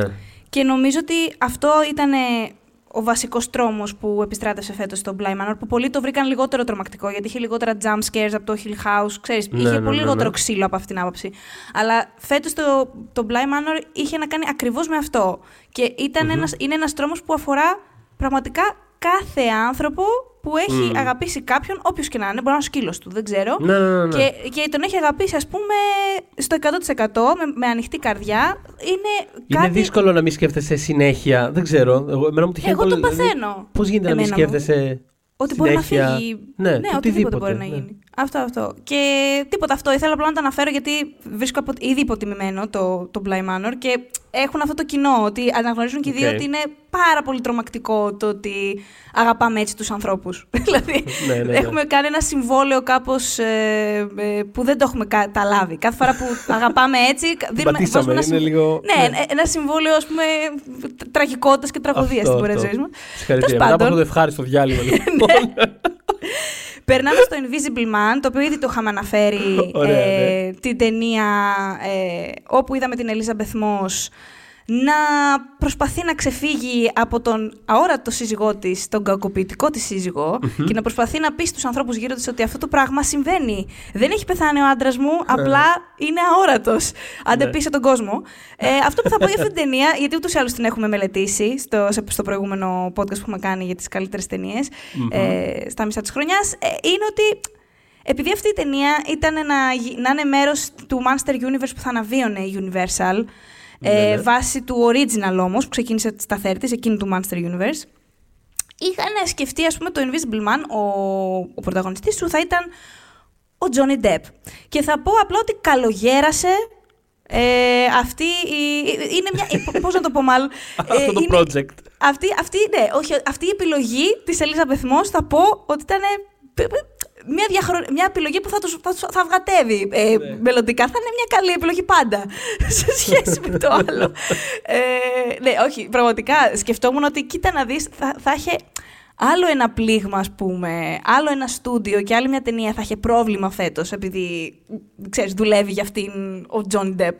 Οπότε το γλίτωσαν αυτό. Ναι, ξέρεις, ε, η άποψή μου εμένα γενικά είναι προσέχτε ποιους προσλαμβάνετε, Αυτό, ας πούμε. πραγματικά, δηλαδή. Δεν είναι θέμα, αλλά το αφήνω και αυτό εκεί έξω έτσι Ναι, να ναι, υπάρχει. ναι, ναι. Γιατί κοίτα τι ωραία ταινία είδαμε και τι ωραίο Πολύ θρίλερ. ωραία ταινία. Και ήταν και το πρώτο θρίλερ της ε, χρονιάς φέτος. Μμμ. Και ήταν και από τις πρώτες ταινίες που, που πήραν πόδι από τις αίθουσες με το που είχαν βγει λόγω της πρώτης καραντίνας. Ναι, ναι. Είναι, είναι από τις ελάχιστες ταινίες που πρόλαβα να δω φέτος αίθουσα. Ωστόσο. Αυτό, Είναι αυτό. από τις Ακριβώς, ελάχιστες. ακριβώς. Ε, και, Και θυμάμαι και συνεχίζουμε είναι, με και είναι το- πολύ Πες. ωραίο κιόλας. Είναι φανταστική η αίσθηση ε, η σκηνή στο εστιατόριο. Που όποιος έχει Αχ, δει την ταινία Παναγία εννοείται μου. θυμάται την ε, σκηνή. Ε, ανεκτήμητο να το βλέπεις με κοινό αυτό το πράγμα. Πραγματικά δηλαδή. Είναι. Αυτό, αυτό είχα να πω. Είναι και η ταινία έχει πάρα πολλά twists. Σαν αυτό είχα δει είχα κάνει καιρό να δω. Τε- Ναι, δηλαδή ναι, ναι, να αυτό. μου φύγει, να μου τα ύπατα. Anyways, Φανταστική, τρομερά σκηνοθετημένη ταινία. Προχωράμε. και παρακάτω. μπράβο του. Και μπράβο Ε, του Λιμουάνα, ναι. Πάμε στο The Five Bloods Ναι. και να του, πάμε. την ταινία του, Sp- του Spike Lee, ε, η οποία ήταν να είναι κάποτε στο Μεξικό, ήταν να την κάνει ο Oliver Stone. Ήταν άλλο σενάριο, αλλά το concept ήταν αυτό, ότι μαζεύονται πέντε ας πούμε, βετεράνοι του πολέμου ε, του Βιετνάμ ε, για να αναζητήσουν, πήγαιναν μάλλον επιστρέφουν πάλι στο Βιετνάμ για να αναζητήσουν ένα ε, θησαυρό που είχαν θάψει. Μάλιστα. Φυσικά αφού το πήρε ο, ο Spike Lee στα χέρια του και ο Kevin Wilmot που είναι ε, πολύ σταθε, σταθερός του συνεργάτης τα τελευταία αρκετά χρόνια Μμμ. ε, σε Black Klansman και σε άλλα πράγματα ε, άλλαξε τελείως ε, η οπτική της ταινίας, γιατί μπήκε και το στοιχείο ε, του μαύρου στρατιώτη, της εποχής κλπ. Βεβαίως, κλπ. ναι, Του ναι. έκανε ένα recall τεράστιο ας πούμε. Ε, είναι μια πολύ εντυπωσιακή ταινία που προσωπικά εμένα δεν μου φάνηκε η διάρκεια της, δηλαδή την, γιατί είναι πολύ, μια μεγάλη Ναι, ναι, ναι. ταινία, Ε, αλλά εντάξει, δεν ένιωθα βλέποντας ναι. ότι Μένα μου κύλιασε ψιλο- μου τρομερά. ψιλοφάνηκε εμένα, αλλά όχι με άσχημο τρόπο. Ενώ ότι ήταν πολύ, πάρα πολύ πυκνό πράγμα και ήμουν σε φάση. «Ναι, «Οκ, δεν πειράζει, Μμ. δώσουμε κι άλλα. Δώσουμε κι άλλα. Πες, πες, πες. Ε, ε, ωραία, ωραία είναι αυτά που λες. Πάμε λίγο. Ειδικά Λέγε. ο Τελρόι Λίντο. Τελόρι Λίντο από ειδικά τι αγαπημένε πες. μου ερμηνείε χρονιά. Από τι αγαπημένε μου Φοβερό, ερμηνείε φοβερό. χρονιάς του Τελόρι Λίντο. Φοβερό. Ε, εν τω μεταξύ, θυμάμαι όταν την είδαμε, επειδή ήταν πάλι αρχές χρονιάς. Μμ. Ε, δηλαδή, είναι σπάνιες φορές που ταυτόχρονα μπορούν να πούν πολλοί άνθρωποι που μπορεί να μην είναι και στο χώρο ότι αυτός δεν πρέπει να πάει για Όσκαρ. Ε, αυτό, γιατί ναι. έχει ένα φοβερό μονόλογο Έχει, στην ναι. ταινία. Και δεν, ε, δεν είχε γίνει όλο αυτό με τα φεστιβάλ που θα βγουν οι κριτικοί και θα πούνε Α, ο τάδε. Κατάλαβες. Ναι, και ναι, ναι, τότε ναι, ναι. ταυτόχρονα πολλοί κόσμοι και είπαν όλοι Α, ο Τέλρο Λίντο, τι γίνεται. Αλλά και ο Chadwick Boseman έχει πολύ καλές πιθανότητες για υποψηφιότητα από αυτήν την ταινία, β' αντρικού. Ε, γιατί παίζει τον. ε, Το φάντασμα. Τον, το φάντασμα. Παίζει Κοίτα τον να νεκρό, δεις. τον νεκρό του σε, στην στρατιώτη τέλος πάντων, ε, ο οποίος εμφανίζεται μόνο σε, σε αποσπάσματα γυρισμένα σε φιλμάκι 16 χιλιοστών και εντείνει πάρα πολύ αυτή την αίσθηση του απόκοσμου που βγάζει η παρουσία του. Και, νομίζω είναι ένας φοβερός, δηλαδή ούτε να το είχε πληρώσει αυτό το πράγμα, να είναι ο αποχαιρετισμός είναι, είναι, είναι, του και είναι εμάς για αποφασιστικό. εκείνον. Είναι υπέροχο. Είναι τρομε, τρομακτικό timing. Ε, Ναι. και... Δυνατή ταινία, πολύ καλές ερμηνείες και αυτό έχω να πω. Ε, μου έχει μείνει δηλαδή μετά από τόσο καιρό. Ναι. γιατί ήταν- Και εμένα. Και εμένα. Ναι. Βέβαια, διάβασα κάποια σχόλια από Βιετναμέζους για το Μμμ. πώς, ξέρεις, ε, απεικονίζεται η άλλη πλευρά. Δηλαδή, έχουν Ναι. παράπονα. Από ό,τι διάβασα και κατάλαβα, είναι δίκαια τα παράπονα. Δυστυχώς Οκ. δεν, είναι, δεν είναι βάσει των δικών μας γνώσεων, ας πούμε, δεν είναι πράγματα που εγώ τουλάχιστον αμέσως αναγνωρίζω αν δεν είναι πολύ κραυγαλαία. Αχα. Κατάλαβες τι εννοώ. Ε, Ναι. αλλά τίποτα, αυτό ας το αφήσουμε και αυτό εκεί έξω. Να, να διαβάσετε κι εσείς περισσότερα από αυτό. Ψάχτε όσοι πάνω σε ενδιαφέρεστε αυτό, και. ναι. ναι. Και πάμε στο Lovers Rock, ε, Μμμ. που είναι μέρος του, του Small Axe, του project του Steve McQueen που προβλήθηκε ε, εδώ από Cosmote TV, Αγγλία, BBC.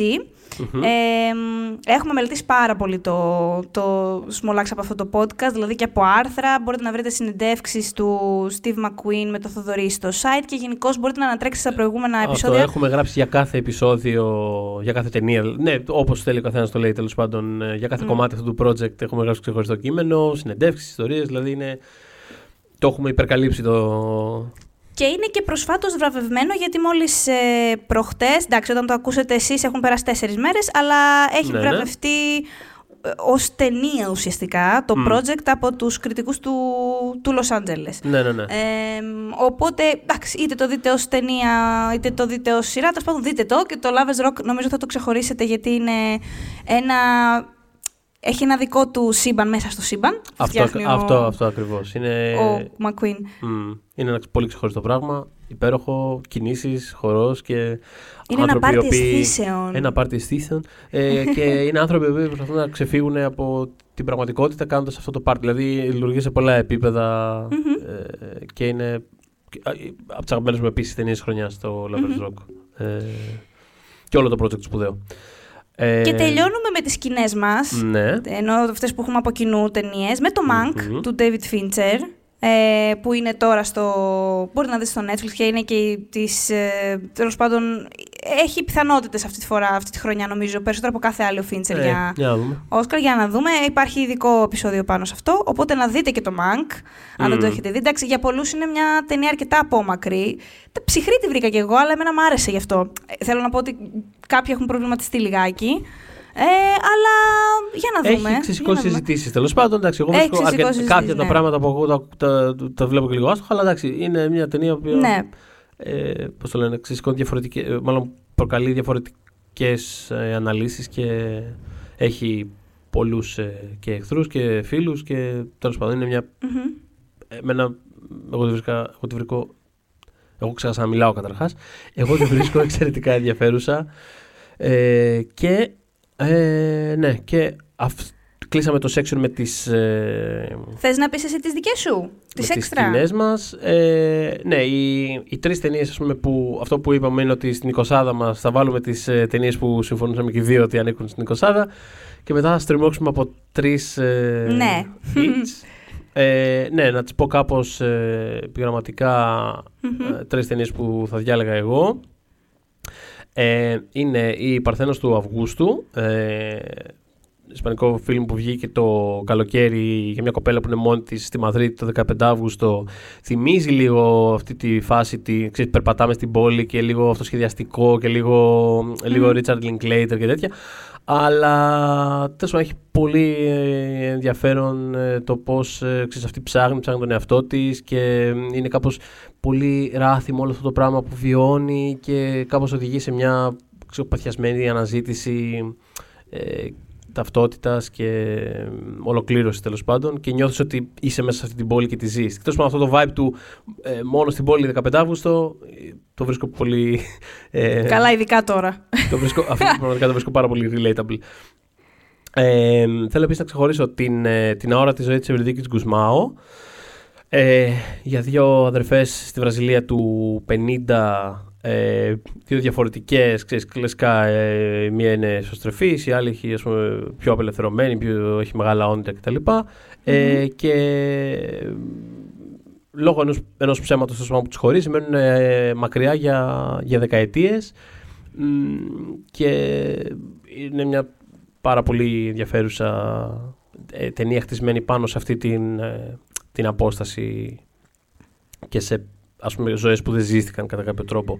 Ε, και το τρίτο που θα τοποθετήσω είναι ε, το «Μια λευκή λευκή μέρα», το Ισλανδικό, του Χλίνουρ Πάλμασον, φίλος. Ε, επίσης πολύ εντυπωσιακό όνομα, ναι. Ναι, ναι, ναι. ε, το οποίο είναι σε μια ε, απομονωμένη Ισλανδική κομμόπολη όπου ε, ένας ε, αστυνομικός υποπτεύεται πως ε, ένας άλλος άντρας είχε δεσμό με τη γυναίκα του ε, που πρόσφατα πέθανε και σταδιακά βλέπουμε πως ε, ε, η, αιμονή ας πούμε, να μάθει κάθε μυστικό και κάθε κομμάτι της αλήθειας που νομίζω ότι υπάρχει τέλος πάντων ε, κάπως αγκαλιάζει κάθε πτυχή της ζωής του ε, το οποίο δένει ας πούμε, αισθητικά με το πόσο όλο το σκηνικό είναι ξέρεις, μέσα σε ένα χειμωνιάτικο με το οποίο που κάπως μοιάζει να νεκρώνει τις αισθήσεις και τις αντιδράσεις και τα πάντα. Είναι επίσης πολύ ενδιαφέρουσα ε, και καλοπεγμένη ταινία και αυτές είναι οι δικές μου τρεις. Περνάω και εγώ λοιπόν στις δικές μου. Θα ξεκινήσω. Περνάω. Ε, ξεκινάω με το Never, Rarely, Sometimes, Always της Ελίζα Hitman που μπορείτε να το νοικιάσετε στη, στο, movie club, στο Movies Club συγγνώμη, της Cosmote TV. δηλαδη υπάρχει στην Ελλάδα κανονικότητα και νομίζω 2,60 είχα δώσει. Είναι πολύ καλό ποσό τέλος πάντων για να το δείτε. Είναι από τις καλύτερες ταινίες φετινές. Ε, Hitman είχε κάνει το Beach Rats, αν το είχατε δει στις συνήθειες πρεμιέρες πριν δύο χρόνια. Ε, αυτό είναι και σε συνεργασία ως, ε, ως παραγωγός ο Μπάρι Τζένικιν του Moonlight εδώ, που είναι και πάρα πολύ καλοί φίλοι και κάπως συνεννοούνται μεταξύ τους, μιλάνε για το τι κάνουν και τι, τι έρχεται κάθε φορά. Ναι, έχω καλά, καταλάβει αυτό. Καλά παρεάκια. Καλά παρεάκια και αφορά μία έφηβη κοπέλα που ταξιδεύει μαζί με την ξαδέρφη της στη Νέα Υόρκη από το σπίτι της στην Πενσιλβάνια για να κάνει έκτρωση, γιατί στην Πενσιλβάνια απαγορεύονται οι εκτρώσεις. Οπότε για να μπορέσει να ακολουθήσει τη, διαδικασία αυτή ε, πρέπει να, να κάνει αυτό το ταξίδι και εμείς παρακολουθούμε τις δύο μέρες που πρέπει να παραμείνει στην πόλη με όλα όσα τι συμβαίνουν και όσο ε, παρακολουθούσα την ταινία αυτή ε, που πήρε και βραβείο στο Sundance, πήρε και στο Βερολίνο και γενικά την έχει ξεχωρίσει πάρα πολύ ο, ο κόσμος που έχει πάει στα φεστιβάλ φετος είναι το πόσο δεν έχουμε τέτοιες ταινίες. Δηλαδή είναι απίστευτο ότι ε, φτάσαμε 2020 για να δούμε μια την ιστορία μιας κοπέλας στον κινηματογράφο που θέλει να κάνει έκτρωση και δεν μπορεί. Και ναι, είναι πάρα πολύ καλή ταινία και νομίζω ενώ μου άρεσε, μου άρεσε το Beach Rats εξ αρχής, νομίζω ότι τώρα η Hitman έχει βρει, τι είναι η ταινία της αυτή, σε όλα τα επίπεδα. Ε, Θέλω να αναφέρω επίσης το Boys State, που είναι ένα ντοκιμαντέρ που μπορείτε να δείτε στην Apple TV, ε, της Amanda McBain και του Jesse Moss, το οποίο πήρε το το Grand Jerry Prize στο φεστιβάλ ξανά τους Sundance φέτος και γενικά αφορά κάτι το οποίο δεν είχα ιδέα ότι συνέβαινε. Στο Τέξας κάθε, τέλος πάντων, κάποια χρόνια γίνεται μία προσωμείωση, ε, μια προσωμιωτική μάλλον άσκηση. Μαζεύουν δηλαδή χιλιάδες τελειόφοιτους λυκείου από το Τέξας, ε, τους βάζουν σε ένα χώρο, ένα κάμπους ας πούμε, και ναι. πρέπει να τους χωρίζονται σε δύο ομάδες, δεν είναι ρεπουμπλικάνοι και δημοκρατικοί, ε, τους ονομάζουν χ και ψ, ας πούμε, και πρέπει οι δύο ομάδες όπως έχουν χωριστεί να βγάλουν μια δικιά τους πλατφόρμα, 300 άτομα στη μία και 300 στην άλλη, να βγάλουν δηλαδή ένα κοινό. Ξέρεις, ποια είναι τα πώληση τους και μετά να ψηφίσουν κυβέρνηση, governor, attorney general, όλα αυτά τα πράγματα, που ακούγεται ό,τι πιο βαρετό είμαι σίγουρη, αλλά γίνεται η φάση Lord of the Flies στα μπαμ, δηλαδή, ε, όχι, βλέπεις πραγματικά μια μικρο... Ναι, βλέπεις μια μικρογραφία του τι συμβαίνει όχι μόνο στην Αμερική, στις εκλογές της, και γενικώς θα πω, αλλά είναι φοβερό να, να βλέπεις τα παιδιά αυτά που τα περισσότερα τουλάχιστον που ακολουθούμε, γιατί προφανώς δεν ακολουθεί ταινία 600 άτομα, έτσι. Mm-hmm. Είναι κάποια από αυτά που έχουν τα δικά τους storyline, ας το πω έτσι. Ε, που όντως θέλουν να ασχοληθούν με την πολιτική. Από πόσο μικρά μπορεί να, από πόσο, από πόσο μικρή ηλικία μπορεί να ξεκινήσει και κάποιος με πολύ, ξέρεις, όμορφα όνειρα. Υπάρχει, ας πούμε, σίγουρα ένας ο οποίος είναι επηρεασμένος εμφανέστατα και το λέει κιόλας από τον Μπέρνι Σάντρε, π.χ. Ο οποίος είναι ο Μεξικάνος, μεξικανικής καταγωγής, που βρίσκεται σε ένα σε μια θάλασσα λευκών αγοριών συντηρητικών, ας πούμε, και καταφέρει να ξεχωρίσει. Ε, βλέπεις ανθρώπους, αγόρια που θέλουν να ψηφιστούν και λένε ξεκάθαρα στην κάμερα ότι αυτά τα οποία στηρίζουν μπροστά στους άλλους δεν είναι οι πραγματικές τους ιδέες. Δηλαδή είναι ένα παλικάρι το οποίο ήθελα ας πούμε, να τη σκάσω από την ώρα που τον είδα στην οθόνη. «Ε, Δεν θα αφήσουμε να μας σκοτώνουν τα μωρά στις κοιλιές της των μανάδων τους και να τους πορώνει και τέτοια και ξέρω εγώ μισή ώρα μετά λέει στην κάμερα Κοιτάξτε, εγώ είμαι pro-choice, αλλά στην, ε, πρέπει να λες ψέματα στην πολιτική, γιατί πώς θα πας μπροστά. Δηλαδή, είχα τρελαθεί. Έχω ψηθεί πάρα πολύ γι' αυτό να ξέρεις. Ναι, τε, εννοείται να το δεις. Πάρα πολύ έχω ψηθεί. Ε, εννοείται. Και ε, πριν περάσω στην τρίτη και τελευταία, μια πολύ μικρή παρένθεση. Εάν μας Ναι. ακούσει FBI εκεί έξω, υπάρχει ένας τύπος ο οποίος δεν έχει storyline, απλά τον βλέπουμε δύο φορές να μιλάει στο μικρόφωνο, ο οποίος είναι για τα μέσα, δηλαδή ήδη. Ε, απλά θα, θα τον αναγνωρίσει, είναι ο μοναδικός κοκκινοτρίχης που μιλάει στο μικρόφωνο. Αχα. Όποιος δει το Boys State θα καταλάβει ακριβώς περί τίνος πρόκειται. Και θέλω να περάσω στην τελευταία μου Μετά από ταινία. αυτό το απειλητικό μήνυμα. Μάλλον Ναι, το, το απειλητικό. το μήνυμα Ε, προστασίας. Αυτό, FBI είχε το νου σου. Αυτό. Ναι, αυτό, αυτό. Ε, λοιπόν, ε, και παρέβλεψα γι' αυτό το Honeyland που πάρα πολύ αγαπώ και το, και το καινούριο Kaufman, το I'm thinking of ending things, αλλά τι να κάνουμε, αυτά έχει ζωή. Ε, Έτσι, θέλω να, δύσκολες ναι, αποφάσεις, θέλω ναι. να, θέλω να προτείνω το His House. Είναι το ντεμπούτο του μεγάλου μήκους του Remy Weeks, που είναι στο Λονδρέζος ε, σκηνοθέτης αυτός, που είναι στο, στο Netflix. Εκεί Halloween έκανε, γιατί είναι thriller, Ωραία. έκανε την πρεμιέρα του. Ε, είχε βγει και αυτό από το, από το Sundance και ακολουθεί ένα ζευγάρι προσφύγων από το Σουδάν.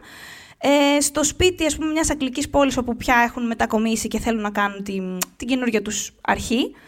Ε, ο Wicks είναι ένας καλλιτέχνης α- από μια σειρά μαύρων δημιουργών που το τελευταίο διάστημα προσπαθούν να μάλλον χρησιμοποιούν τον τον δρόμο για να σχολιάσουν τη μαύρη εμπειρία. Το είδαμε ας πούμε, και στο Lovecraft, ε, Lovecraft συγγνώμη, Country τελευταία και είναι Σωστά. και άλλοι.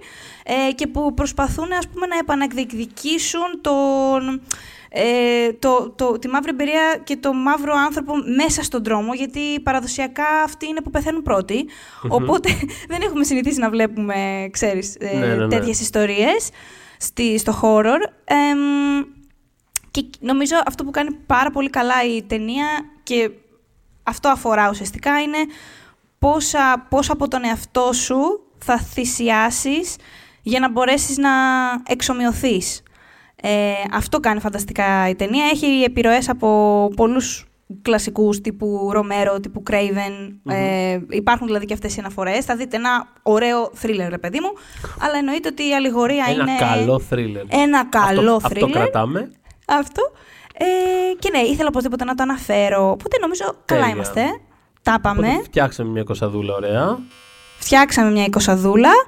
Και μας ακούτε στο Spotify, μας ακούτε πού αλλού μας ακούτε, στο Castbox, μας βρίσκεται εννοείται στο oneman.gr, εννοείται ότι έχουμε και το group μας στο Facebook Pop για τις δύσκολες ώρες, όπου μπορούμε, μπορείτε να μας βρείτε και θα τα πούμε με το νέο έτος, σωστά; Σωστά. Ε, ελπίζουμε να τα πάμε καλύτερα του χρόνου και. μ, Τι να πω. Καλές γιορτές με υγεία και καλές προσοχή. γιορτές Και προσοχή, ναι. Σας αγαπάμε. Γεια σας. When we making that sequel, motherfucker?